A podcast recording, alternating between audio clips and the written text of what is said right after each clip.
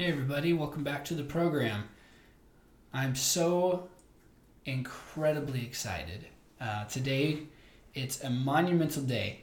We get to release um, an interview, yes, another interview, with someone who means so, so, so, so much to me. I really can't even begin to tell you um, exactly how much this guy, this pastor of mine, my pastor means to me. Yes, we get to finally do it. We get to finally interview my pastor, Pastor Brandon Cox.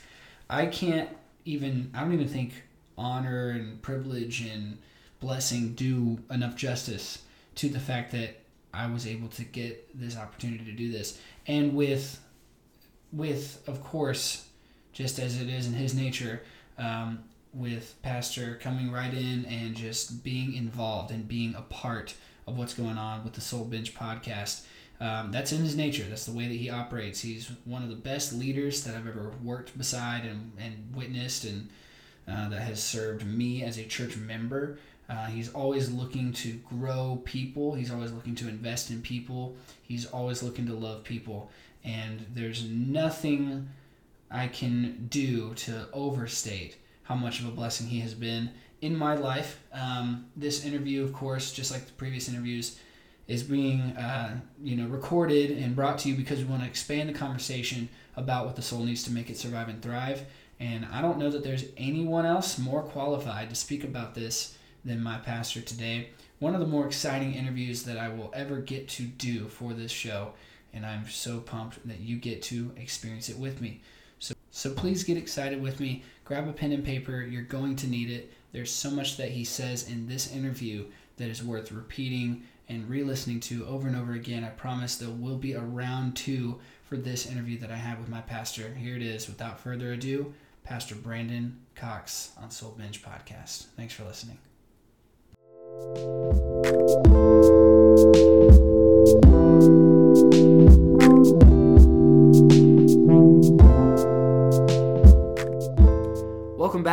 Soul Bench listener. Do I say that because there may be one of you? Hmm. Possibly. Almost said probably. That's not something I will speak into existence. No. Thank you for listening. If this is your first episode, you picked a good one to start off with. Um, maybe too good. Maybe you'll now you'll listen to the other episodes and go, huh, I don't know about that. um, I'm doing one of the greatest pleasures that I will end up saying I ever did, and I am getting the opportunity, the blessing, the privilege, the whatever other words that I can't even think of right now, to interview my pastor, Pastor Brandon Cox. He is here. He is in my house right now.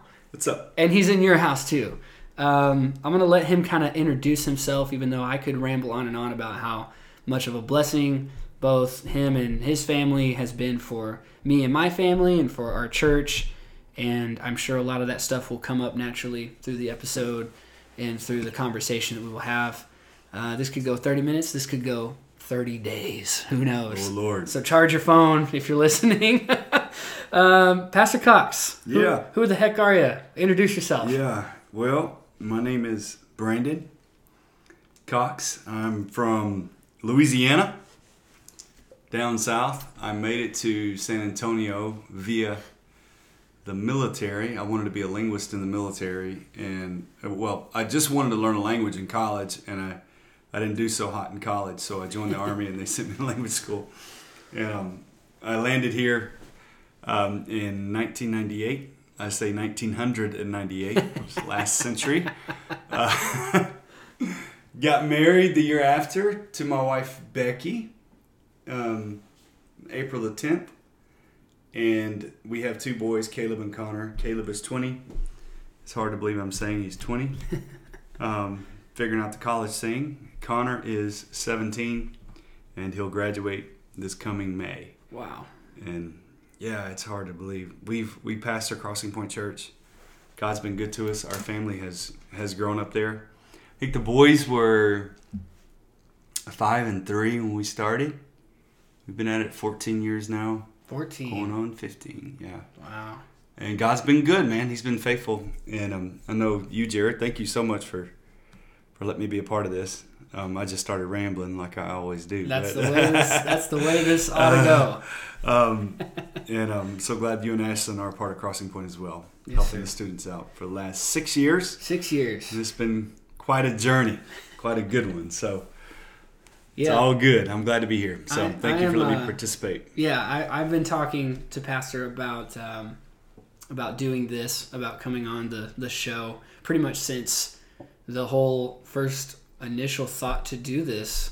Um, I was like, hey, you know, we need to we need to talk about the soul, Oh Lord. and we need to get some good voices that know what they're talking about uh, on this conversation. So yeah, I'm I'm super pumped.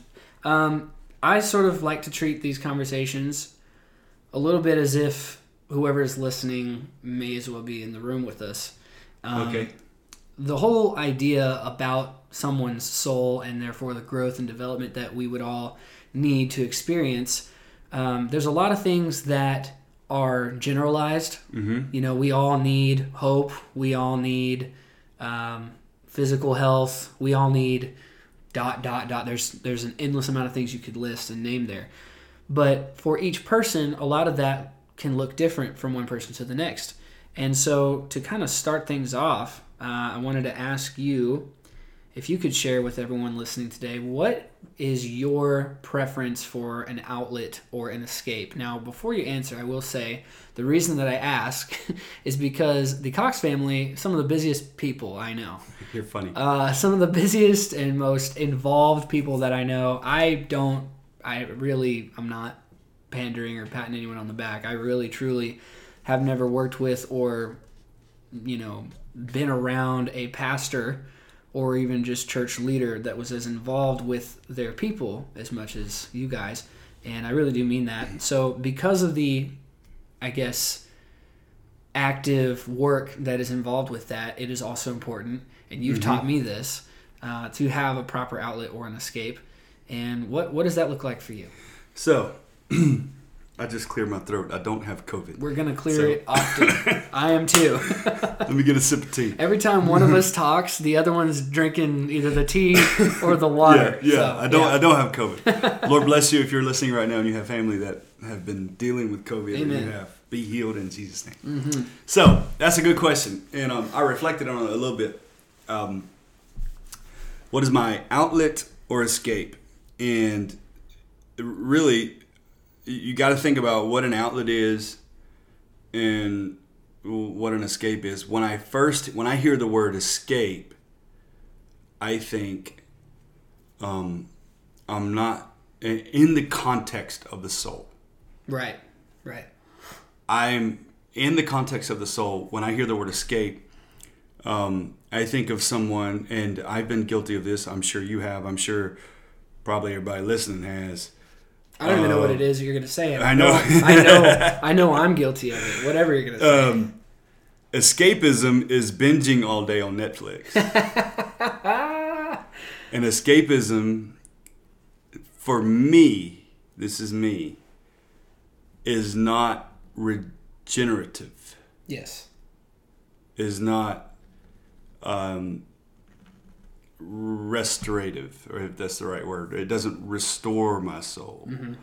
Um, it, as a matter of fact, if I'm just escaping, it keeps me from either being thankful for what I have in front of me, what God's done in, through, and around me, Right. or it keeps me from confronting the challenges and opportunities that lie ahead. It kind of zones out. When I think escape, I, I think that. And every one of us has been guilty of that. I've been guilty of it. You've been guilty of it. I, I when I think escape, I think that. When I think outlet, um, and really, the Bible word for it, without getting too crazy, um, is Sabbath Right. is rest. And f- for me, I I like the outdoors. I like I like doing something. Um, I this year during dove season, um, I spent a lot of time in the dove fields with with my oldest son Caleb, and I we just gone outside and we've missed a lot of birds. we've killed a few, and we're going to eat them at the end of the month. There's so. a reason. I've always heard that there's a reason that they call it fishing instead of catching. yeah, yeah, yeah, exactly. so they say the average dove hunter shoots seven shells per each dove, Oh man. and I think we're shooting about twelve. or 15 per bird. I don't know. It's horrible. But uh, anyways, something outside in I'll sometimes you go by yourself and we also have gone through times where I'm not running as much now as I have before, but I would run and um, like like train for a marathon or something like that. Right. And my wife sometimes I'll still run and my wife uh, Becky still still runs um, at least once or twice a week just to just to stay motivated. Those kinds of things are outlets where I'm I'm outside. It's clear. I can I can I'm in nature. I'm in God's creation in nature, Right. and I can take a moment and clear my head with and make room for um, the voice of God. The Sabbath in Scripture was meant to be a time where where things could be restored and made new again. Even when they had a Sabbath year for planting, Right.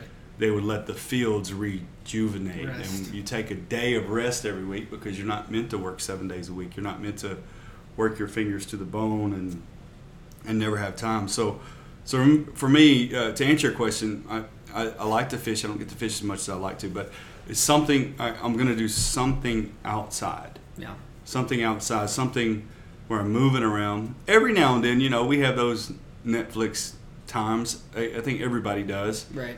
because it's it's right there in front of you. But th- when you're just binging on Netflix all the time, you're not really you're not really allowing yourself to unplug and heal because you're still taking You're still taking it. stuff in. Right. So um, Well, and I think Yeah. that the the interesting thing, and I'm being 100% honest. Yes, I did send these questions to previously, Mhm. just like I do with all the other interviews. Um, I did not, however, make a uh, a difference a distinction. a distinction, Yeah. delineation, whatever, between escape and outlet. And I wondered, almost actually after writing the question, I wondered if you would uh, see them as being different. And I think that that in itself can be important for someone Yeah. to learn. Yes, you can escape away from whatever it is that you are doing for work, but if that thing is as much of a stronghold in your life, because someone could technically use the bar as an escape Yeah. and that's absolutely not good for you you know Yeah. so yes it it's it points to that same that same thing where no you don't want to have the the wrong escapes but you do want to have the right outlets Yeah, yeah. You want you want to have the right places where where you can be restored, where where you can you can get recharged and ready and live to fight another day, um, Right. and, and live to live to to conquer again and conquer again victoriously. yeah Um, the in Corinthians, I can't remember the exact chapter and verse. I think it's Second Corinthians chapter four. Um, Paul says that we have this treasure in jars of clay.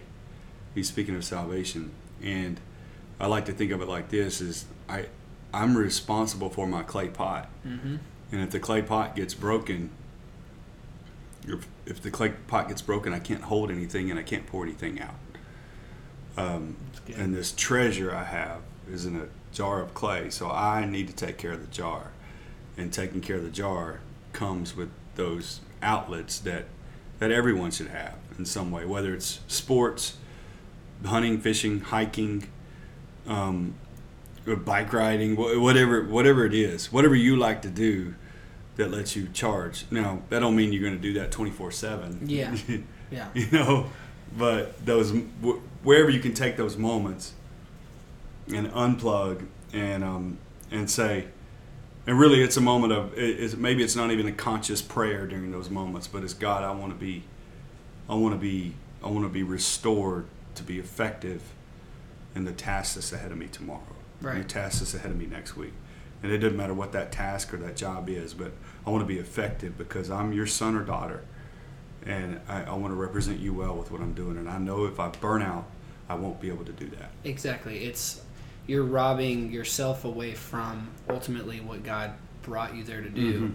and it doesn't help you, nor does it help anyone that God is calling you to serve if you're worn out before you even serve. Right, if you're, right, If you're worn right. out beforehand. Um, so, so with that, and with the idea of serving, um, kind of take a little bit of a of a sharp turn here. Um, I wanted to say this because I, I try to make it very clear on every episode that we that we have that I'm aware that there are people listening that are both aggressively Christian, um, Jesus Bible folks out there like me, like yourself, Mm-hmm. um, and there are also people that are kind of maybe somewhere in the middle, and then of course those that are out there that are uh, as confident in their uh, worldview that they don't believe in probably the majority of some of the stuff that we would even say in this conversation. right. But we of course invite them into the conversation Right. because every person is growing, every person is developing, and every person is um, needing growth all the time Yes. one thing that has been challenging this year specifically for the leaders of churches and anyone else that is alive to put everyone in the same basket um, has been obviously the fact that the coronavirus has done some damage Yeah. to the way of life. Um, again, like you mentioned earlier, if, there, if there's anyone that's listening to this that's gone through some type of tragedy that involves that, uh, from anything, you know, like a loss of life or uh, their job situation looking different or their future plans looking different, I think about all the time being a youth pastor, like all the young people that are out there that were graduating this year, that they got a lot of those experiences Yep. taken away. I have friends that postponed weddings, um, you know, different things like that. And it's just, it's been an insane thing. And it's almost like you don't want to make the obvious thing of something like a global pandemic be your only topic of conversation, but you don't want to ignore it either. So, for you as a leader and as a pastor, what has it been like to pastor a church in the middle of a pandemic? And I know it's not necessarily over with yet, but if you could give some insight on your point of view, maybe the positive things or even the negative things, the struggles, even, uh, what's it been like for you so far pastoring during a pandemic? Well, that um, I I think I want to believe, Jared, that I want to believe that we start to get a handle on it, but then I realize how inadequate we are. uh, because, man, I, I don't know the answers. I remember when it happened. Our last Sunday, um, before we had to shut down for a period, was I, believe March sixteenth, two thousand and twenty. and the next yeah, it Sunday, Was. It was March 16th. yeah. Well, yeah, it was the 16th, wasn't it? I, I can't remember. It was that Sunday or the following one. Um, anyways, I after that it felt like the world turned upside down, Completely. and you just had to really trust God, and you had to realize that it was no longer about it was it was no longer about in, in church anyway. And I, I'm speaking right now as a pastor who I preach every week Yeah. um, to a group of people. So we kind of have that organizational structure thing going on where we we make sure we have a good service on Sunday, Right. not perfect but good. That is a place where people can come and experience God's presence, have life change there.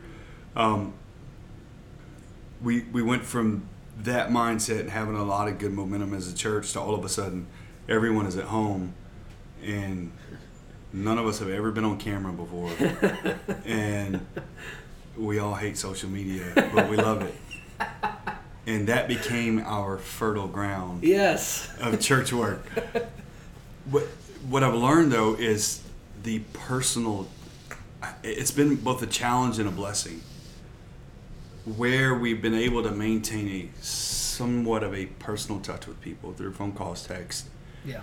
um, through loving people. It it, it has made, I, I believe, in some senses, it's made me better. Yeah. I don't say that braggingly. Right. Um, it, it's made all of us, and I think I could speak for every pastor. It, it's made all of us realize that there really is more to it than just Sunday morning. Right. Right. It brings a reality to that. Man, and um, it, God has been faithful through it all. Through all of that, there, are still some people, and, and we've learned during it. We've had to learn how to both give grace to people. Um, people who are genuinely fearful of this virus for good reasons. Right. Maybe they had pre-existing or conditions, or maybe they just have a disposition of fear that that they haven't been delivered from. And the other side of it was, you know, learning to give those people grace and encouragement uh, along the way. And the other side of it was learning to kind of talk people off the ledge that just said it's a, you know, it's a conspiracy and a hoax and Right. everything. You know, and not, not, so you're caught in the middle between, you know, Yeah. forget about it. Let's just have church and and um, we don't need to come back to church till next year sometime. You know, Right. there's two two uh, Yeah. there's a chasm there Yes. that we must bridge. Big I don't know what to say. Yes. So uh, all that being said, though, uh, you really have to learn how to walk graciously between the two, and remember that that everyone that we come in contact with, the people who have been a part of Crossing Point, um, my family, I've got to watch first of all. Right. Becky, Caleb, and Connor going to make sure they're safe. Got to encourage them, and then extend it out from there. The the people, the people that are, that are connected to our church, it, really just making sure that they know that hey, we don't know when this thing's going to end. Mm-hmm. God is still faithful. He's still on the throne, and we are still His children. Right. And because of that, he's still worthy of our praise. And as time comes back, we've got to begin together and worship together again. That's where we find our encouragement. That's really been some of the, and I, I keep talking about it, but it, that's been part of the, I don't want to say tragedy of the pandemic, but part of the, part of the, um, maybe Yeah. casualties. The better. aftermath. Yeah, is those that that got that may have felt like they're disconnected from the church and then not just church but those that have kind of wondered you know because when you what it does is it isolates you man and Yeah. isolation is not is not a good for the soul it's not it's the enemy of the soul if anything Right. else and I, Right. i'm probably getting ahead of our No. topic or whatever No, no, no, no, no. but it's, it's the enemy of it and so what this thing does it they say stay home stay safe and it's getting better texas is getting better with it um, but it drove people there. Then all of a sudden they're isolated and stuffed on the inside of them that they could they could bury by moving around. Now they confronted with the mirror that's in front of them, like Michael Jackson said, "I got to deal with the man in the mirror." Mhm. Yeah. And um, they uh, they they just keep sinking down into that hole and not realizing that their way out is to reconnect with other people in the body. Their their healing, so to speak, the healing of their soul Right. comes when they're surrounded by the body and begin to be accountable to other believers who walk with them, who give them grace to go along. Yeah. And um, that's been part of the challenge. I, I answered that a long way, man. But that's No. been that's been part of the challenge of the, like navigating between those two of like, okay, come on, come on back. We can we can make it back together, and then just being incredibly compassionate toward people. Yeah. That's really that's that's what you can do, and hope and pray that they feel, see, and know Jesus Christ before before it's all over and, and we pass through this. I ended up accidentally rewording uh, that question, but you already answered it. And the question was more or less supposed to be instead of what's it like pastoring during a pandemic, the question was actually how does the church stay relevant in people's lives during the pandemic? And you already answered that question. And what's been interesting for me in my perspective of everything, um, I heard uh, there was actually an interview that I listened to on a different podcast where they were interviewing Willie Nelson. Uh, Oh, and he had just recently wrote this book about kind of his upbringing and, and all that stuff. And he had mentioned that his little town in Abbott, Texas, how he uh, he was playing the honky tonks, and then he also was a part of teaching Sunday school at his church, and then the kind of the funny moment that he had make had made in the in both the book and the interview is he said, "Yeah, some of the same folks I was singing to in the honky tonks, I'd teach in Sunday school the next morning on Sunday. Oh my god! on Saturday, I'd play a song for them, and then the next day, I'd teach them Sunday school, and it just it really made me laugh. but but almost, I mean, of course, without that having to do anything with the pandemic, it did strike a thought within me, like, okay, for some people, you have only ever known the church to be the physical house Yeah. you know, the actual address of the church, and then you, let's say, take that away, right? Um, I almost said hypothetically, but it wasn't hypothetical for a moment.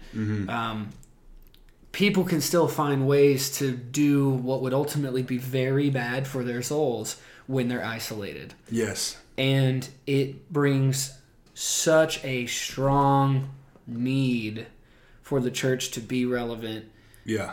in the lives of people that are isolated.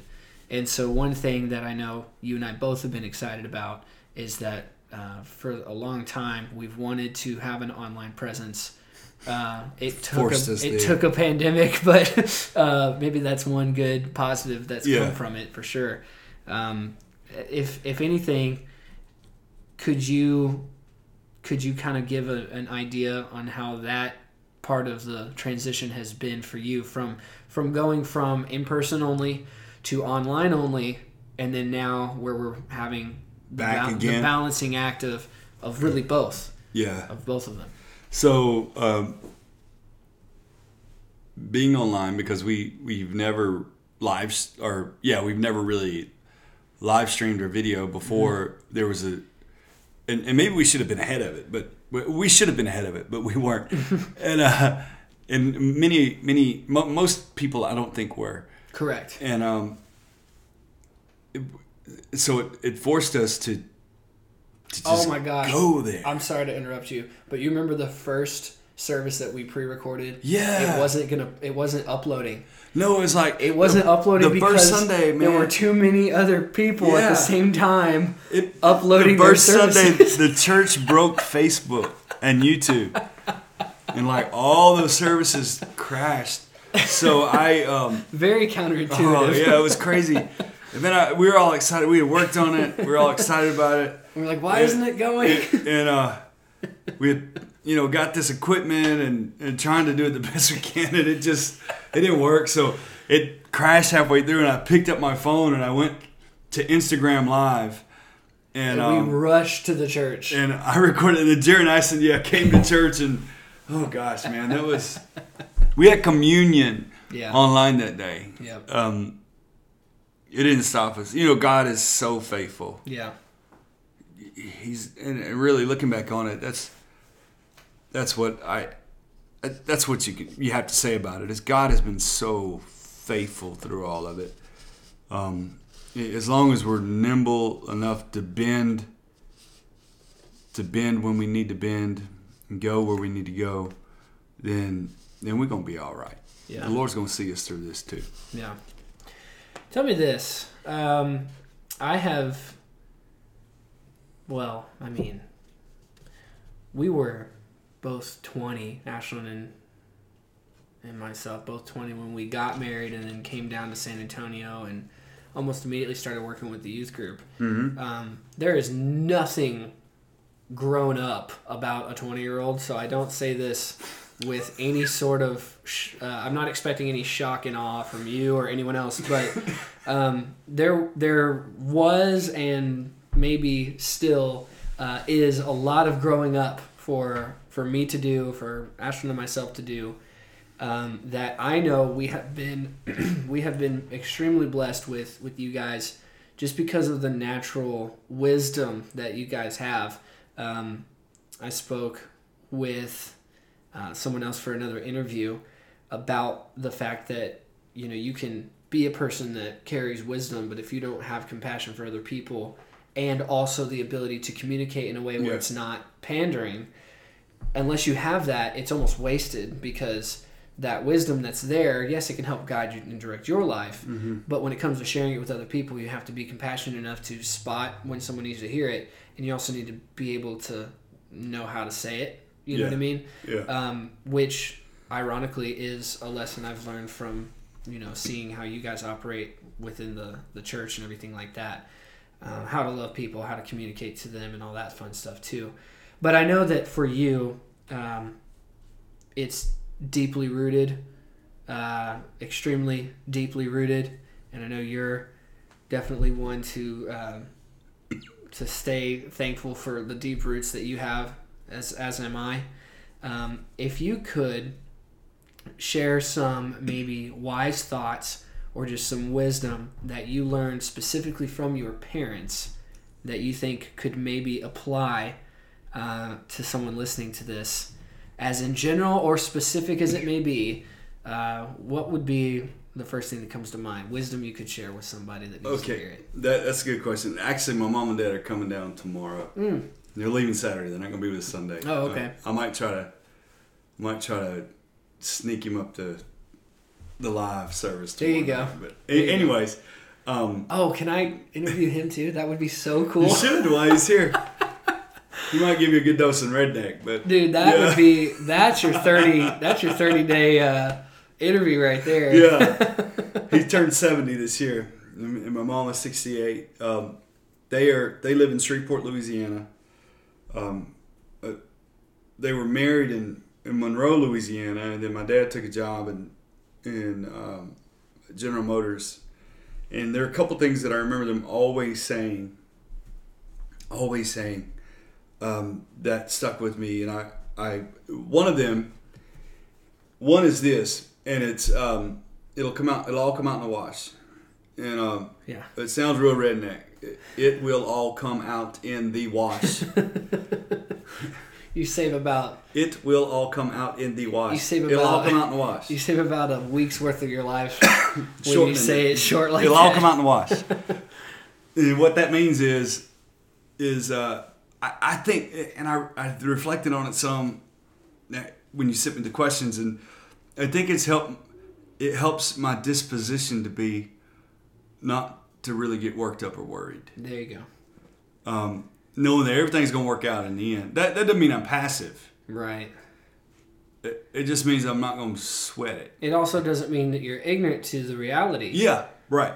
But it's more like if it's not working out now, all that means is it's not the end Yeah. yet. Yeah. It's not the end yet. or if you're going through some trial, um, somebody or something is coming against you. uh, My mom would say it often. It'll all come out in the wash. There you go. In other words, the truth's gonna come to light. Right.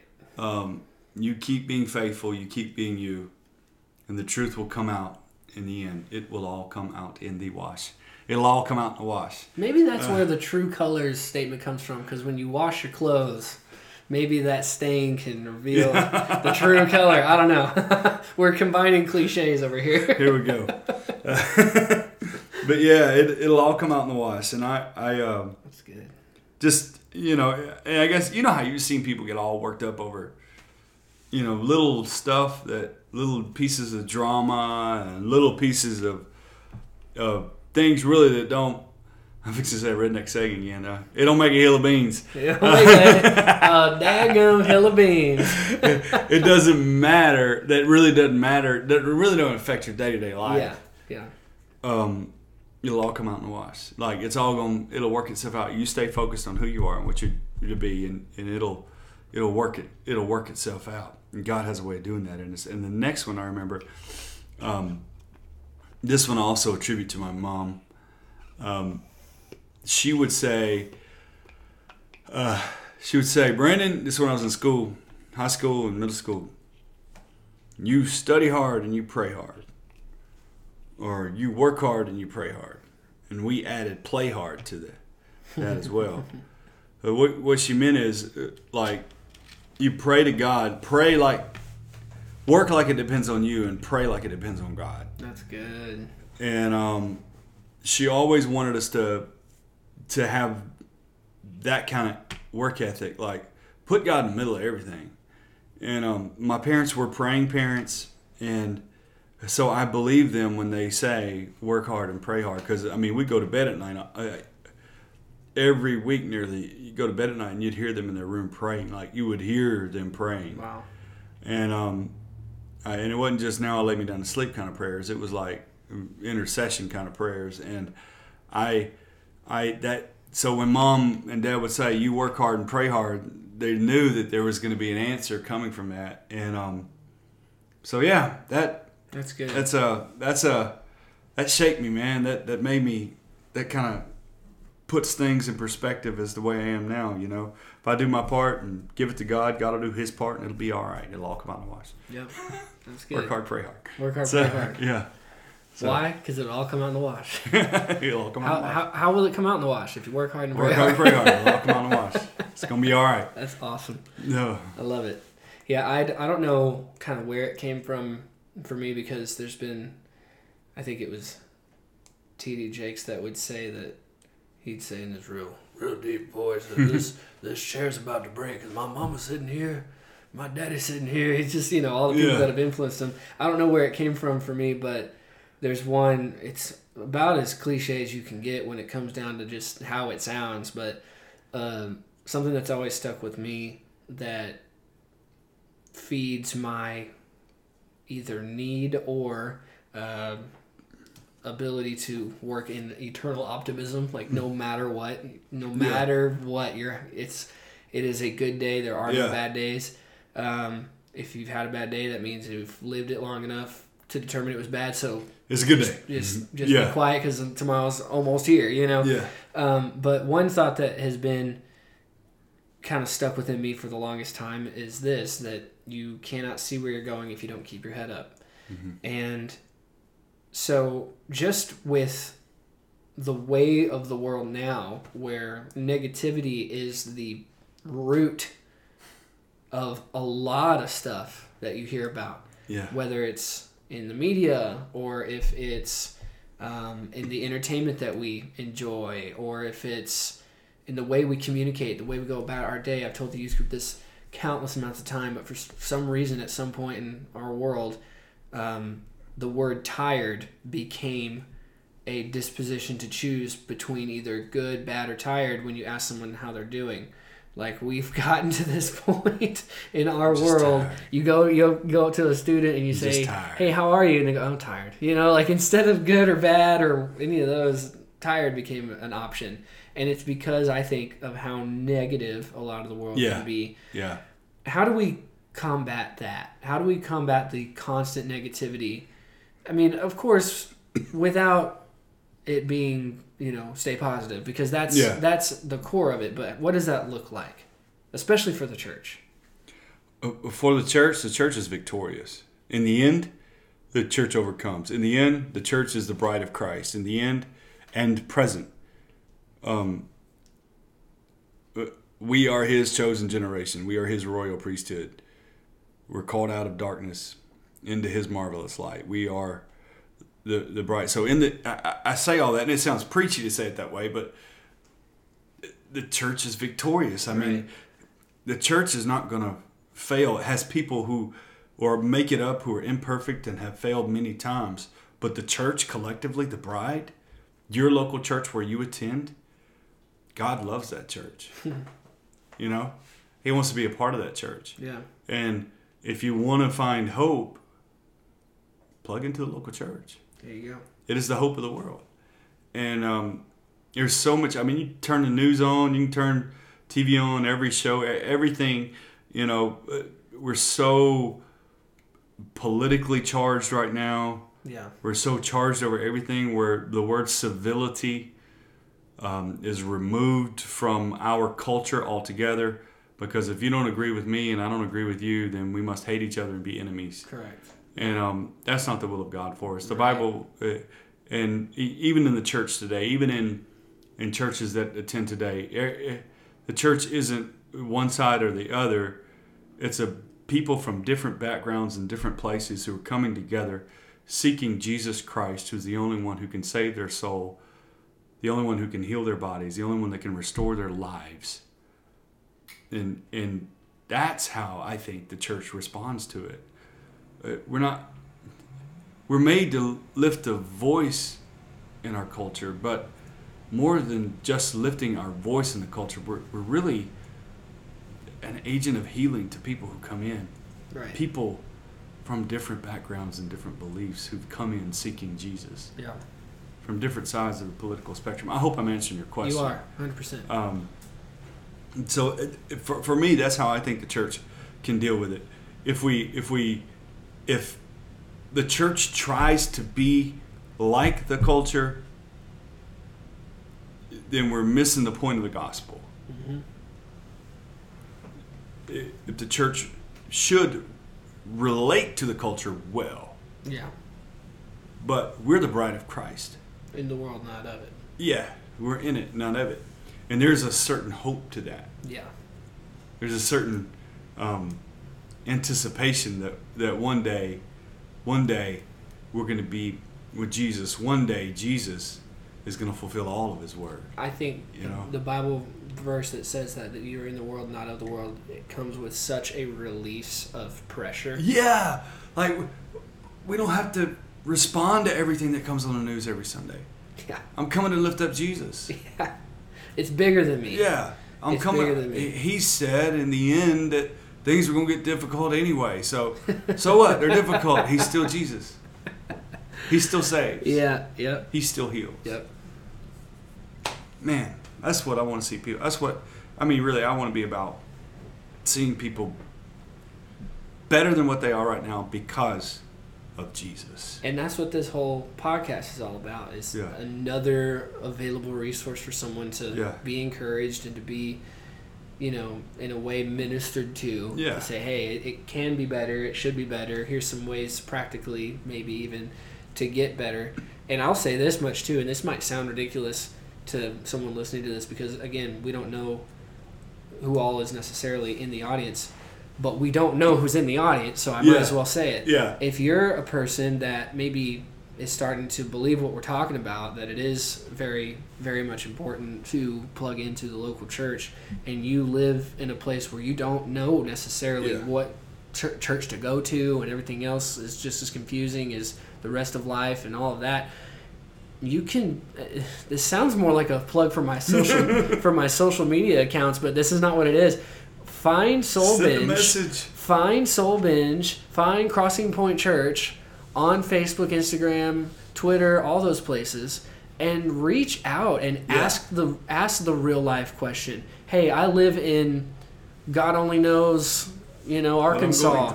God only knows what I'm going through. So- Lane, yeah. Between God only knows what I'm going through Lane and it'll all come out in the Wash Avenue. Yeah, Uh, there you go. guys. I'm living I'm living somewhere I don't even know. I just moved to wherever Alaska and I don't know where to go to church. Reach out and message us and I will personally drop whatever I'm doing and find somebody that you can connect with. yeah. The church it goes so deep. The body of Christ, the active spirit of God in the world today is very real and very much available to you. And again, less of a plug for social media and more of a plug for Jesus. But I, I am I am willing to do that if, if you're in that kind of spot in your life listening to this. I'm telling you, it's so important. Um, I I've said this before on the podcast several times, but one of my favorite things to do in conversation is to talk about the grace of God. Oh, and, yeah. and you can't talk about the grace of God and not include the beauty of the imperfect church Yeah. that for some reason a perfect God loves. Yeah. Um, one of my favorite quotes of all time coming from a, a poem, uh, like a spoken word type of poem. And it's not super long, but it's not super short either. It basically says that worth, value, and beauty is not determined by some innate quality, but by the length that the owner would go to possess them. That's pretty good. Your your worth, your value, and your beauty is not determined by the quality that you protrude and exemplify mm-hmm. naturally. It's determined by what length and level someone, something, you know, would would take it in order to have you. Yeah. And Jesus did the most that he could do for the least deserving me Yeah. He did that for me. and it mm-hmm. cha- it changes it almost I would almost say it like this if I could it almost changes my life every time I think or talk about it. Yeah. And I mean that, like I really do. It's it's what drives me the most. It's what pushes me the most because no matter what life looks like, Mm-hmm. for some reason God blessed me enough to even experience it and to give me the hope that only he can Only He can only he can give me. drop on you. Yeah. He loves you. He loves us. He loves you listening right now. He, man, that really that's that's what it's all about, Jared. That that's the key right there. Yeah. I mean, church in the pandemic to all of it is like leading somebody to a relationship with Jesus, Right. um, and understanding that that everybody that's had a relationship with the Lord is still imperfect, still being made, Right. and still trying to get to heaven. Yeah. And we're gonna get there. Yes, day. sir. We're talking about life. We're talking about ultimately the soul. It's soul binge. we've we've loosely addressed our audience as soul binge nation. Soul Binge Nation. SBN. It doesn't exist. It's me and you right SBN. now. That's it. I don't know. Um, I don't know how Wait, deep. SBN, what is that? it's probably something else. I'm gonna get sued now. If if, if this goes That may be one of those. SBN. You're thinking of TBN. No, I I think SBN is Jimmy Swaggart's. Is it Yeah, seriously? I think so, man. That's crazy. I probably should. Well, anyways, yeah, I, I'm think gonna- so. I'm gonna we gotta the- look it up. I'm. I'm gonna I'm gonna sue the wait, wait, wait. Let me get my phone. I'm me see gonna, right here. y'all. This is live right now. We are looking this up. I, I'm gonna, I'm gonna, I'm gonna have to sue them first before they sue me. Jump the gun, preemptive strike. Preemptive strike. Jimmy. It is Are you SonLife Broadcasting Sun Network. Life? That's right. Jimmy Swaggart. Yeah, that's it. Oh my gosh. SBN, Soul Binge Nation. Oh, What up? My goodness. See, That's funny. SBN goes deeper than you knew. Soul There Binge you go. Nation. Yeah. There you go. It's just you know, Glory to God. it's all good. Yeah. Who cares about copyrights? It's a pandemic going on, you know? Who cares? Um, anyway, so Bingers. Bingers, yes. Yes, soul bingers. Uh, we're talking about the soul. We're talking about what the soul needs on this podcast. It's one really long, across multiple episodes long conversation about uh, what the soul needs to make it survive and thrive. And we will get to that in a minute. But before we do, um, because I love your yes preaching, but also your teaching, uh, two very different things, and the insight that that comes along. You know, quite honestly, uh, for anyone listening to this, the the majority of this conversation is kind of how a lot of our conversations Yeah. go on a regular basis uh, between me and my pastor, which is exactly what I wanted this to be. But um, I know that there's a lot that can be offered from your point of view and your uh, just I'll say it educated knowledge on some of this I stuff. don't know about that. Uh, it'll, it'll all come out in the wash. Oh, fine. come on. There we go. Um, if You'll you understand could, in a minute. Yeah, You'll- you you'll get it. Just pray about it, or wait, no, work work hard. Work pray hard, pray hard. hard. Uh, pray about it. That's good too. You can pray about it. Uh, answer this question for me and everyone else listening. SBN. Uh, what is the soul? Because that's that's a good place to start, isn't it? If we're Yeah. talking about what the soul would need to make it survive and thrive, put it as simple as you can, or as complicated as you want.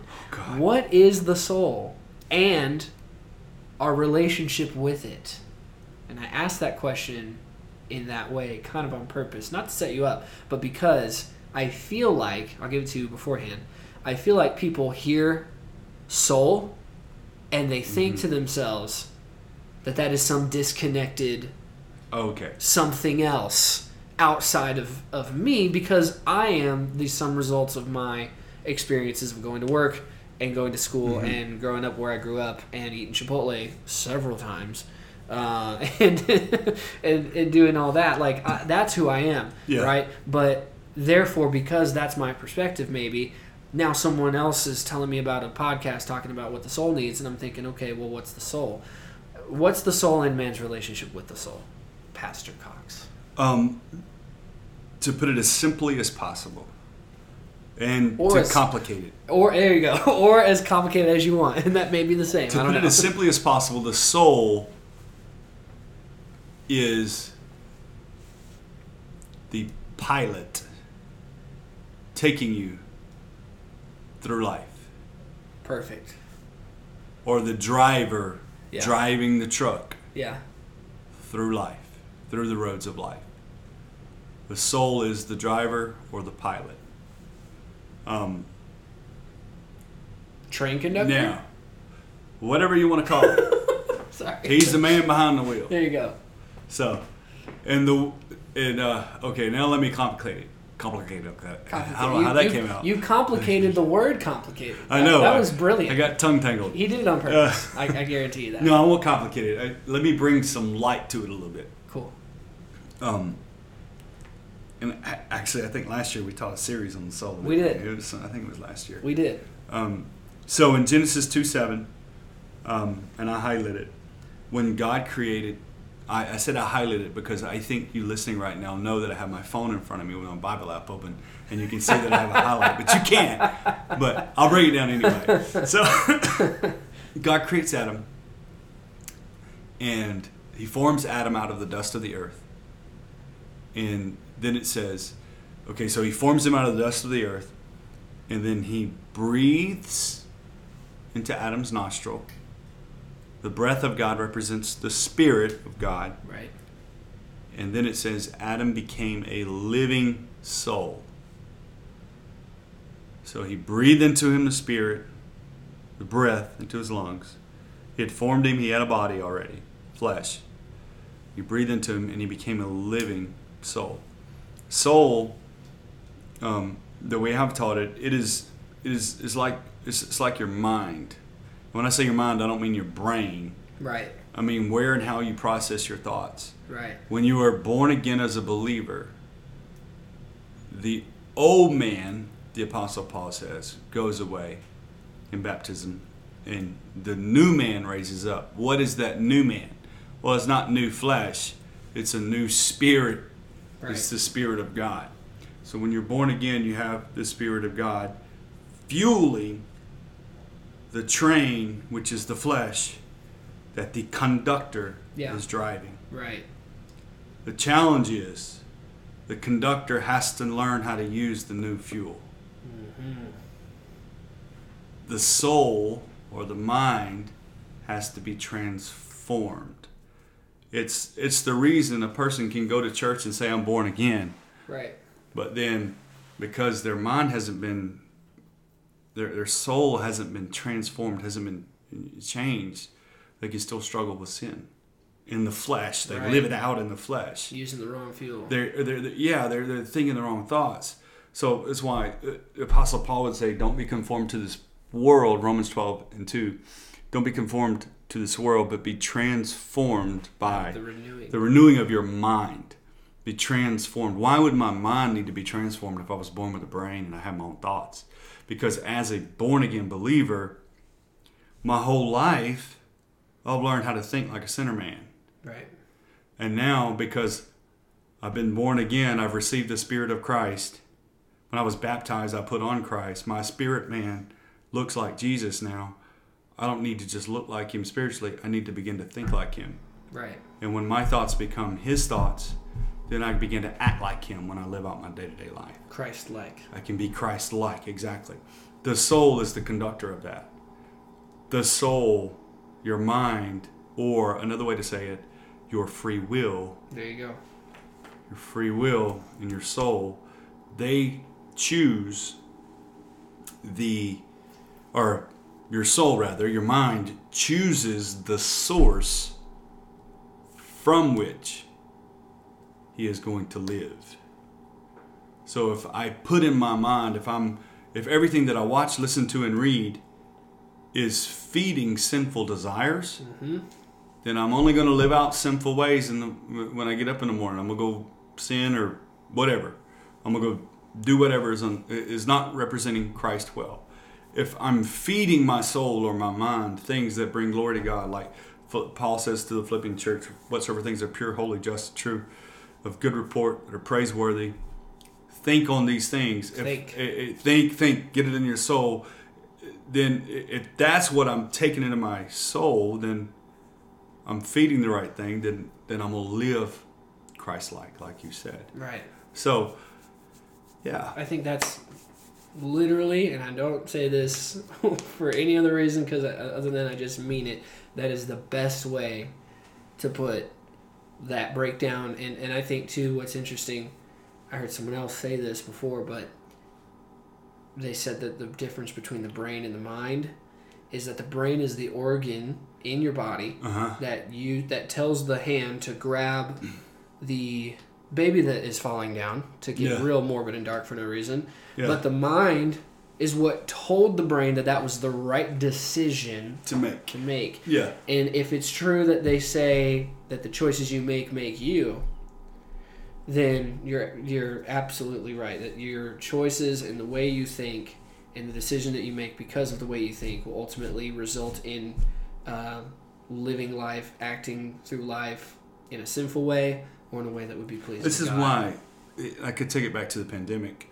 This is why people being isolated is such a a dangerous place for for believers of all sort. I mean, you know, we've heard of like real mental health things happening Yes.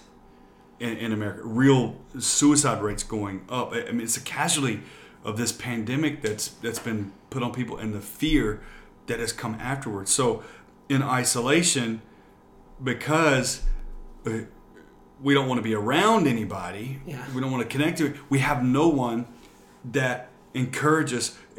Hebrews 10, 24, 25. I know I'm going all over the place in the Bible tonight, but That's fine. uh, it says, "Don't forsake."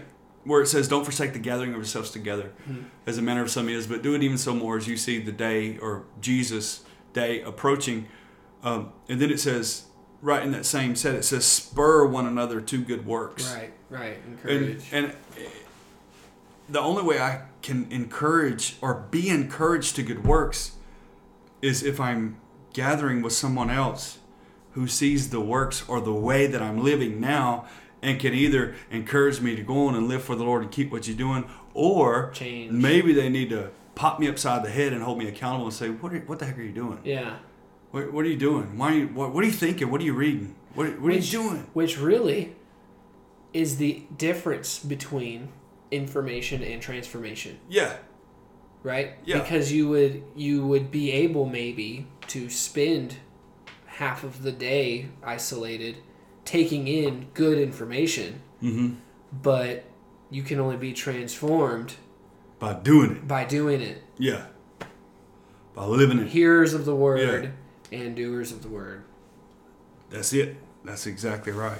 So, yeah, I get psyched up a little bit when we start talking about this soul thing. Me so too. That's why I started this whole thing. I, I, I keep going. I could keep going and going and going for it. But the, the bottom line is this: that man, there's an old gospel song, and I'm not about to sing it because Sing it.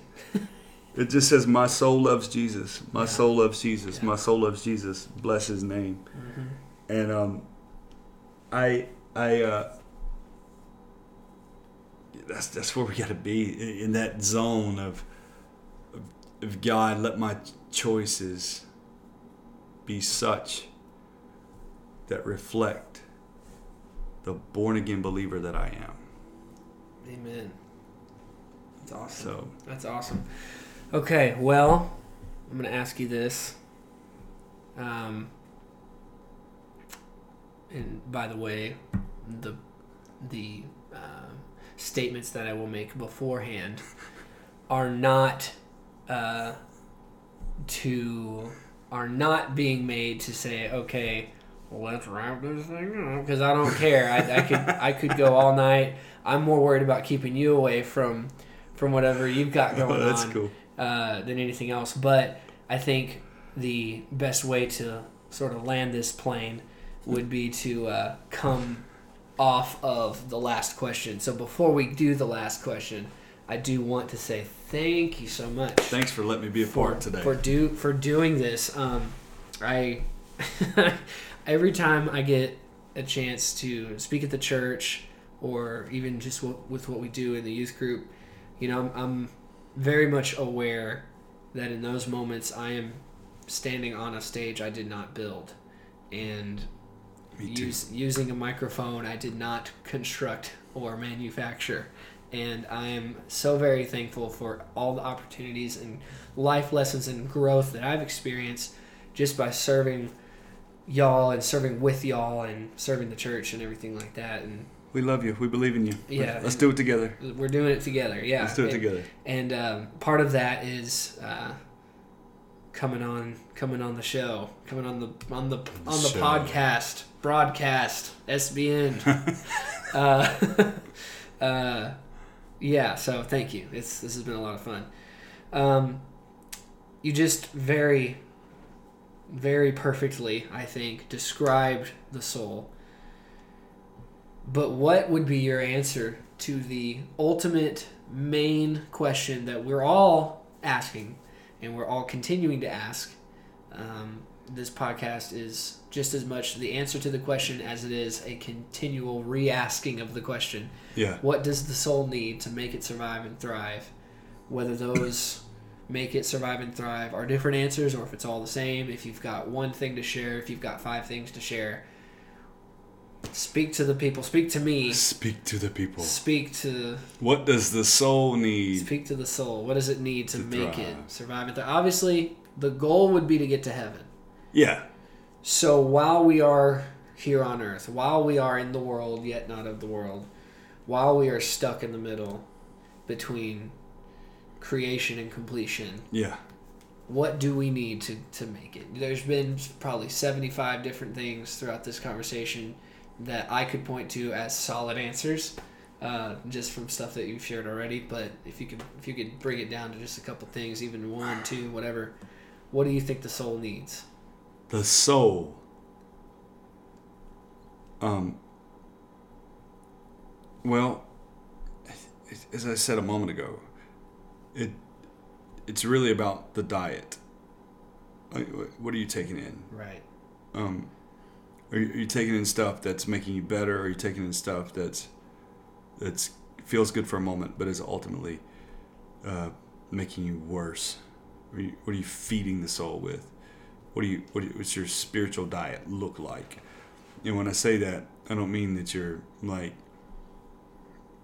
you know, preaching twenty four seven or living like a. I don't want to say this disrespectfully, but you're not living like a a monk somewhere, Right. you know, in a monastery. Right. I, I don't mean that either. Um, that's not reality for most of us. I think probably Um, seventy percent of our listenership are monks. So thanks for that. SBN just got a lot smaller. Whatever, it's fine. Let's be a nation.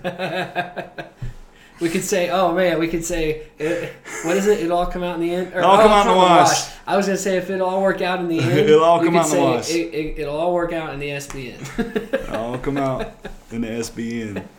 Um, uh, like for basic survival and thrival, you need a good diet.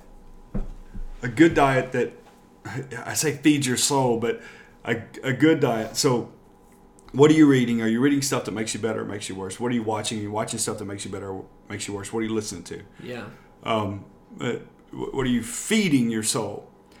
The next thing, you need joy, man. yes.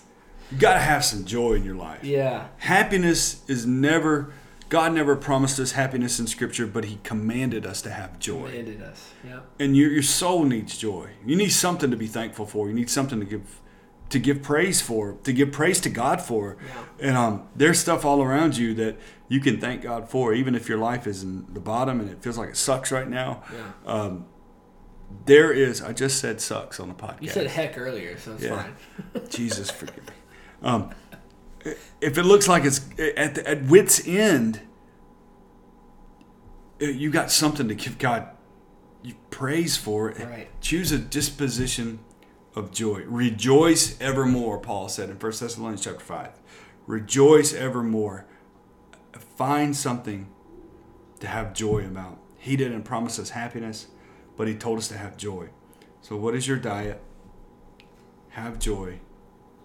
And then, who is around you to keep your soul in check? One thing I like to ask, especially young ministers, is how is your soul? Mm. What are you feeding yourself? Where's your mind? Where's your heart? Who is in your life that they can ask you, how are you doing? How's your soul? and um, to help you along the road, point you in the right direction. I believe it's First John, isn't it? First John four something where, in the letter that he's writing, he makes the statement, um, "How is your soul?" Like he ends up asking that question. I believe somewhere in there, um, or no, no, no, no. He doesn't ask the question, but he says, Gaius. I think he says. I think he says. I hope that I you're want you- doing. He I want says, you to do as well "Oh, as your Gaius. Gaius is who he's writing to, and he Right. says, "Look, I want you to prosper, Prosper as, your, as your soul, soul. prospers." Yes. In other words, as your You're only as good as your, as your soul. soul, man. Yeah, that, that, that's really, and that goes back to our question a few minutes ago. Is I I want to prosper in life, so the way I'm living right now has to do with what I've been thinking about, what I've been feeding myself, Right. and that's really That's why they say you are what you eat, exactly because you'll turn into what you consume. yeah That's why they call it produce. produce. Come on. So what you what you take in, number one, what's your diet in your soul? Choose joy. Number two, number three, who's around you that can ask you how's your soul? Yeah. And then finally, that whole what's your outlet? What's your Sabbath? What are, how are you unplugging from the world so that you can you know plug in closer to God and, and what's going on around you? So yeah, Awesome. Hope I answered it all. You did more than it all. All of it and then some. Thank you for doing this. Yeah, it was a blast, man. I think I think fun. uh, I think I'm gonna have to see what your what your dad's schedule is this week because if you thought this was good, just wait till we get The Brother Clifton, Brother Clifton on the mic.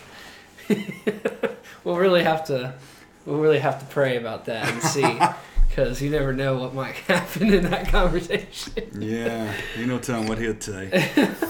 Well, anyway, love you, Pastor. Love you, Jared. I am Love you and Ashley. Very- Jackson, Jude. very, very thankful for this chance to do this, and hope we can do it again sometime. And anyone that is still listening somehow 30 days later in this Conversation. conversation. No, um, yeah, just you're the reason that we do it. You know, we the listener tuning in, you're the reason that we are doing this now because we believe that there's value in encouraging people, whether it is one on one over um, a Sunday morning service in a church setting, a podcast that you can listen to throughout the week in between your Sunday and you know midweek visit with the church or whatever that looks like for you. Um, maybe you get a little tired of hearing the same four chords on every single Hillsong song, song, song. and I'm I'm with you. So we, we wanted to make this available to you as well to encourage you to keep things positive in your life and and to also very important too to let you know you're not the only one that's dealing with these realities of what it would mean to ultimately become who you're supposed to be. The soul, the inner man, the person you really are, is always growing and always developing, and um, you're not alone because we're all doing it together. So, thanks for listening, and I will catch you on the next one. Bye bye.